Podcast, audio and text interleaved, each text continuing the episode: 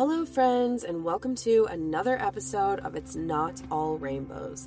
I'm your host, Lindsay Goodman, and if you don't know me, I'm a survivor of narcissistic abuse in a queer relationship. And I'm here to validate and support others who are or have been in my shoes and to help spread awareness of what these kinds of relationships can look like. Obviously, I'm here for my queers, but everyone is welcome here. Today, I'm going to talk to you about I don't even know what to call it, but the horrific, horrendous situation that was my ex hanging out with their friends while we were together. It was like the most toxic on my end as well, just horrible situation. This is going to be embarrassing to talk about. However, it feels very important. We will find out what I entitle this episode because, again, I don't even know how to describe this shit show. Buckle up.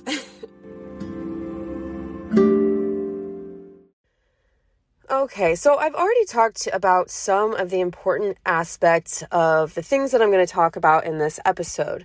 For example, how a survivor is isolated and loses a lot of friends, um, family, probably doesn't spend a lot of time going out for coffee with friends or doing things alone with friends, like having outside hobbies um, outside of the, the abusive relationship.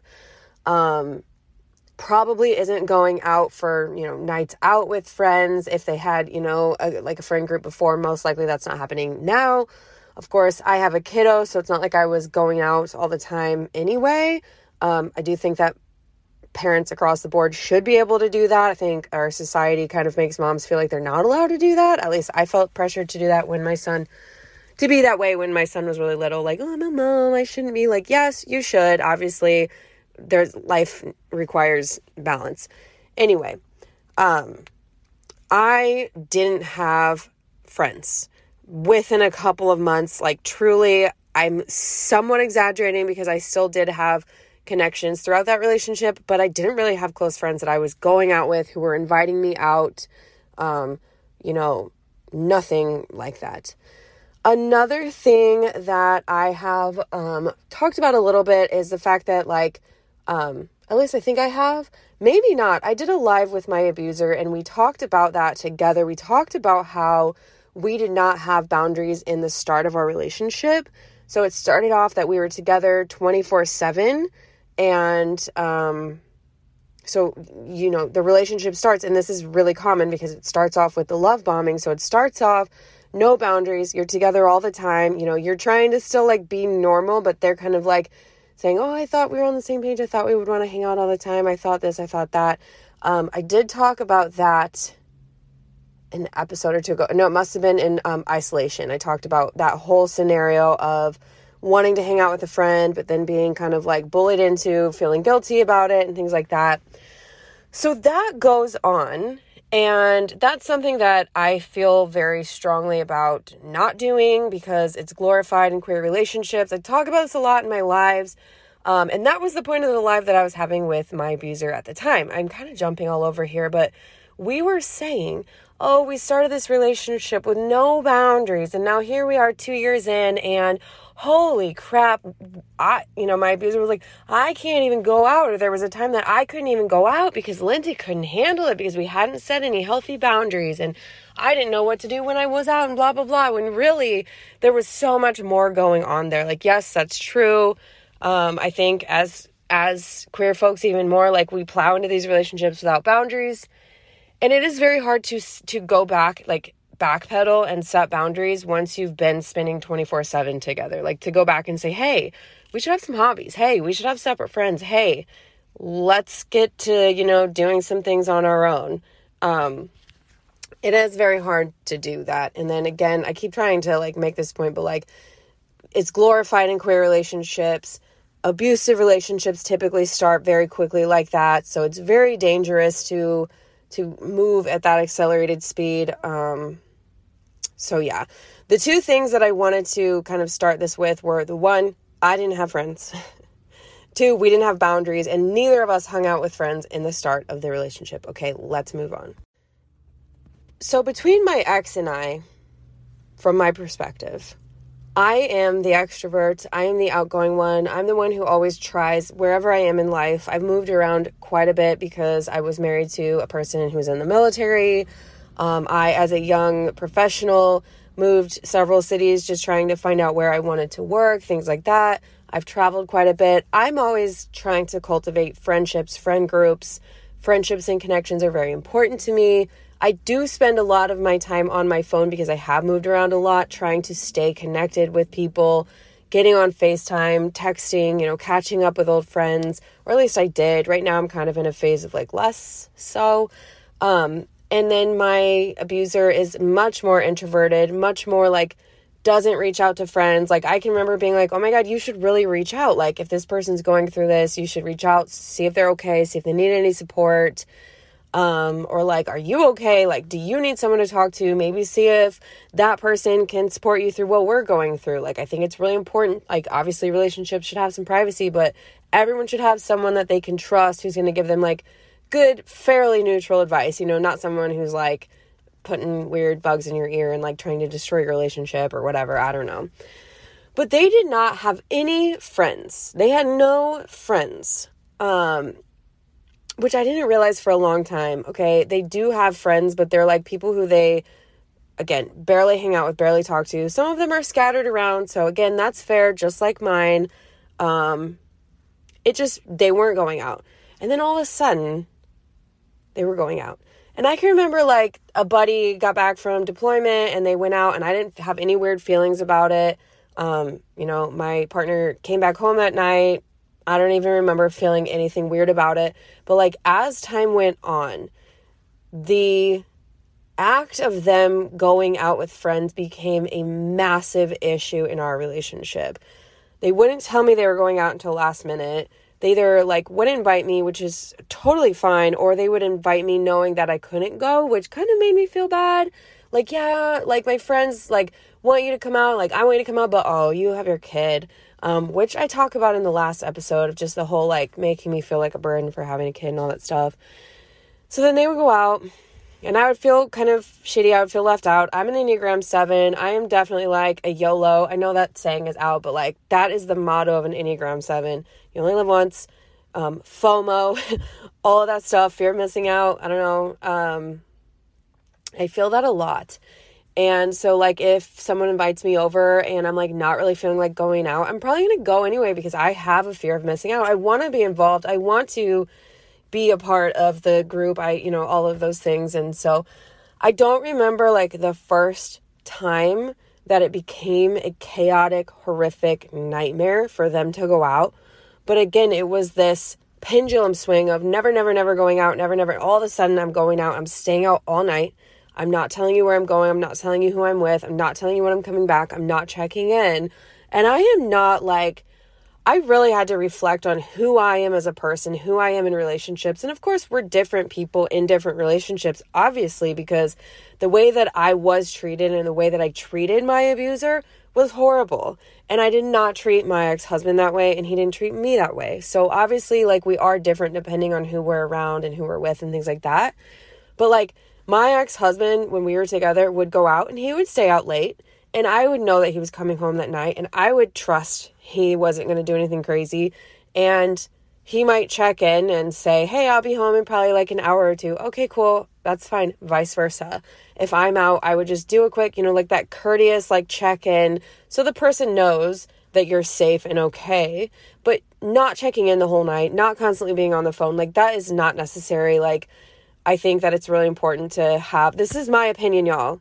This is my opinion. Like, you work things out in your own relationships, what works for you. But, like, in my opinion, if I have a partner, I want us both to be able to say, see you later.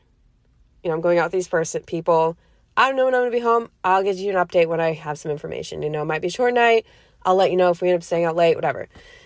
Let me know that you're alive. My dad passed away um, when I was 13. I he was one minute alive and we got a phone call at 9:42 p.m. and he was no longer in this world. So I do get anxiety um, sometimes when I don't hear from people for long periods of time. My ex knew this. I um I mean, I personally right now feel like most of what they did in the entire relationship was calculated, but I know that they knew that that was painful, confusing, scary for me. I just want like a courtesy. Just tell me you're alive. Tell me when you're coming home. Let me know that you're not driving drunk, you know, stuff like that. And they didn't. They wouldn't. And so there was a night that they were out, and I had a full on freak out, like drama, like pacing the house, crying, and ended up, again, I can't remember if this is the first time. I think it might have been the first time, and it was so ugly. Like, I called like 20 times, which is not good, y'all. I called so many over and over and over again because they were ignoring me. Like, I know they were ignoring me because they had their phone on like read receipt so they could see my text saying, like, hey, are you okay? Are you coming home? Can you just tell me something? And I called and called and called because I was like freaking out. Like, I don't know if they're okay. I don't know if they were driving drunk or their friend was drunk, if they got pulled over, if they like, what's going on? If I could do it over, I would have just stayed calm because obviously that gave them a lot of power. That gave them, um, but it gave them the idea that they could repeat this pattern and that I would freak out and that they would have this power over me. They could get me into this ugly pacing back and forth, crying, like, feeling abandoned. It was it was a sense of abandonment, which is crazy because like I told you before, like y'all, I had a long-term boyfriend. A long-term long distance boyfriend. Y'all y'all know I'm gay now. I am out as a gay person now. I've always been gay, but I wasn't always. And one of the best relationships I had was a guy who lived in Scotland and I lived in the United States and we saw each other every 3 months and we would see each other for extended amounts of time. But y'all, I can handle being alone.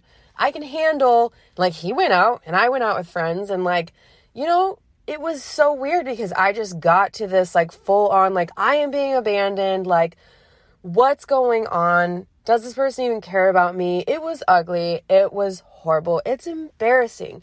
But I did get that way and I know that they would talk to their friends about it because they told me. And I don't know what they said because you're only getting the abuser's story. You're only getting what they're telling you. But they said the next day when they came home, you know, oh, I was talking to this guy about my, you know, my buddy, and he was saying, oh, you know, you two love each other and you two need to work it out. And like, oh, she just must be, you know, whatever. But I mean, like, they would drive me to this point so that they could tell their friends that I was crazy. Y'all know it. You have been there. You have been pushed to extremes. You've been pushed to reactive abuse. You've been pushed to calling 20 times. And like that behavior is not good. We need to be held accountable for our behavior. Like if we're getting to that point in a relationship, if we're being pushed to that point in a relationship, we really need to figure out how to not be like that anymore. And you know what I'm saying here. You know what I'm saying here. I said this in my last episode. I do not sit here and tell people to leave, but if you're being pushed to a certain behavior and then being made to feel like you're crazy, let's let's figure out how to get out of the situation, right?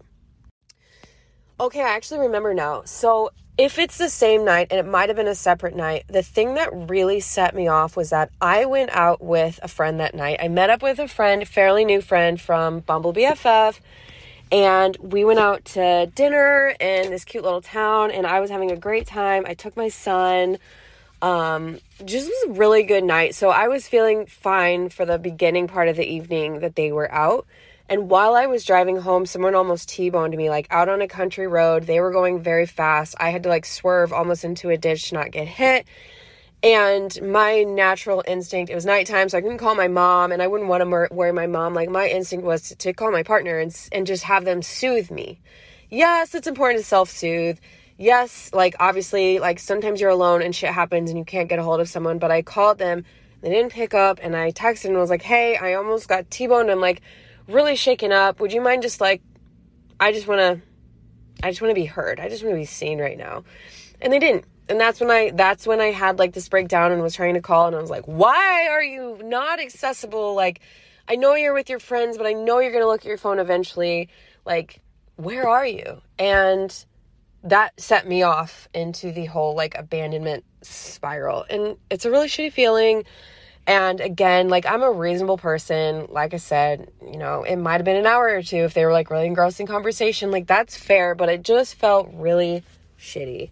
Um and that was what set me off and that was what like um started the whole again the pattern of them going out and staying out and not checking in.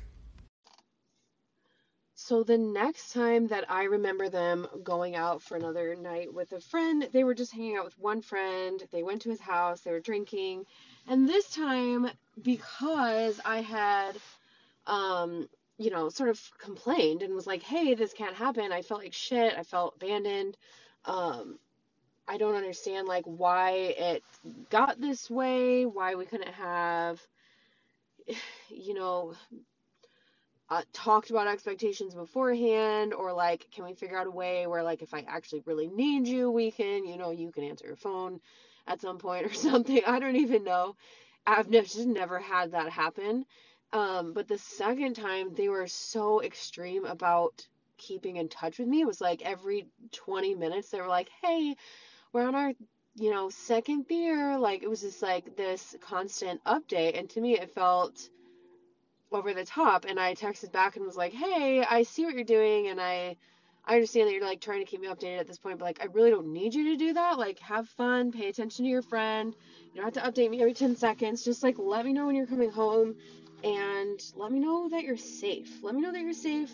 Let me know if you need me to come pick you up because I don't want you driving drunk. Um and that's it. You know, you don't you don't have to keep texting me. Um, and then so of course the next time they went out, disappeared, completely disappeared again. You know, didn't didn't respond when I was like, "Hey, how's everything going?" Like after a couple hours, didn't give me any information, whatever. Just like you know, came home in the middle of the night, like two, three a.m., whatever, drunk.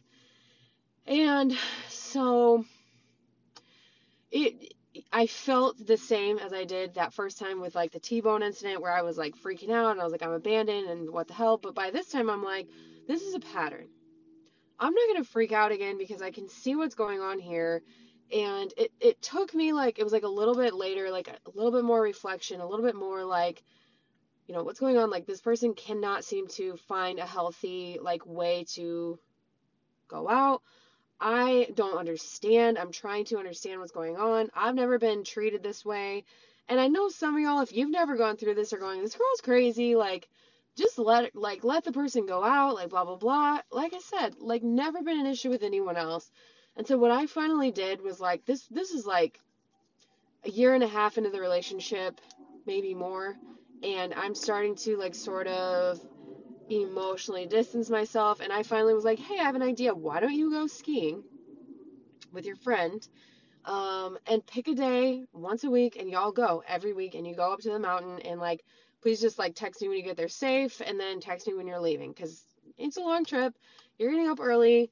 The roads can be bad. You know, just let me know that you're safe. Don't text me any other time of the day. I'm totally fine. Um, I want you to go. It'll be good for both of us to have you like you get to hang out with your friend. Um, we'll learn how to like do this whole thing. And at that time, it was still framed as like, oh, it's because we never had boundaries. Oh, it's because we just like you know aren't used to this. Um, but when I did that, basically what happened was I took away their power to be able to do that again. To be able to like go out, um, make me feel bad for having a kid and not being able to go and all those things to just like disappear. Like if I'm not panicking and I'm not being, if I'm not reacting to the fact that you're not being like bare minimum you know, not showing bare minimum like courtesy in the relationship, I'm not reacting, you have no power.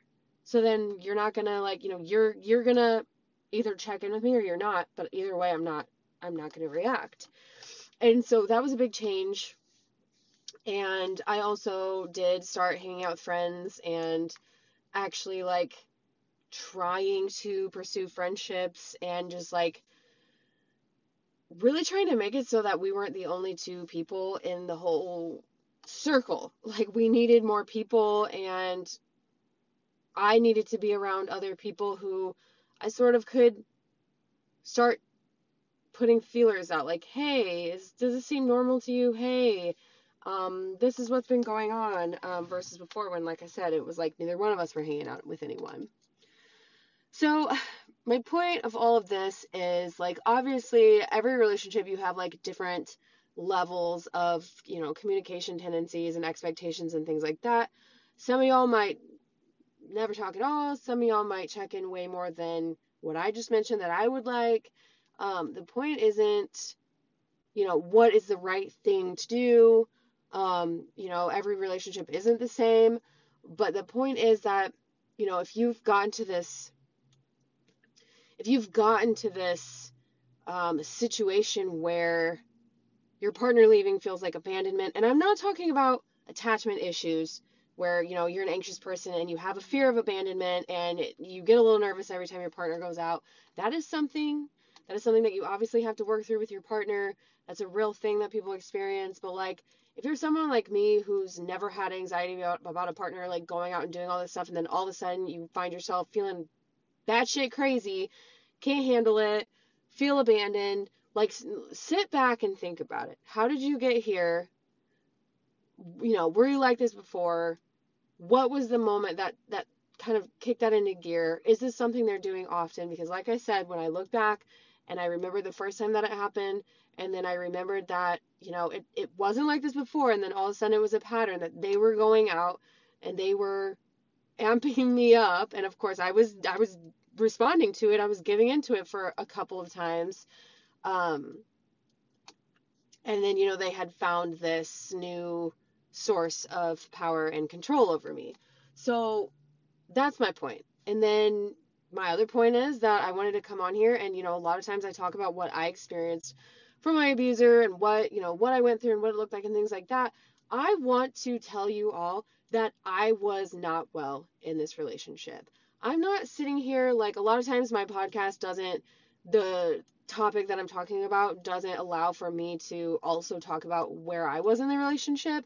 But it is so important, I think, as survivors to talk about how horrible that we got when we, you know, started off the relationship healthy, good, strong, understanding right and wrong, understanding what abuse is, and then somehow it all happened anyway. And you become toxic. You are not the abuser. You are not the aggressor. You are not the one in control. You are not the one with the power. But all of a sudden, you're toxic and you're doing all these toxic behaviors that you never did before I don't think I ever called my husband 20 times. Like, I never, it was like, call, no pickup. He'll call me back or he'll text me when the time comes. Like, when he's available, when he looks at his phone, when he's, you know, whatever. Um, and so I want to put that out there. It's hard to talk about, it's vulnerable. I sound crazy. I feel crazy talking about it. Like I said, I've never been like that before, and I don't plan on ever getting there again. If I get vibes from someone and I think for even one second that I could fall into this trap, I'm running the other way. Um, but you're not alone. You are not alone if you have gone crazy, for lack of a better word, and just like lost your sense of stability, lost your security, like been so anxious, been so like feeling crazy, feeling like you did something wrong, feeling like you're asking too much, feeling like that person doesn't care about you, not knowing where you stand in their life, and you're um, you're unrecognizable. You don't recognize you don't recognize your own self. Um, and so that's why I came on here to talk about me getting me getting pretty ugly. Um, I want you to know that you're not alone.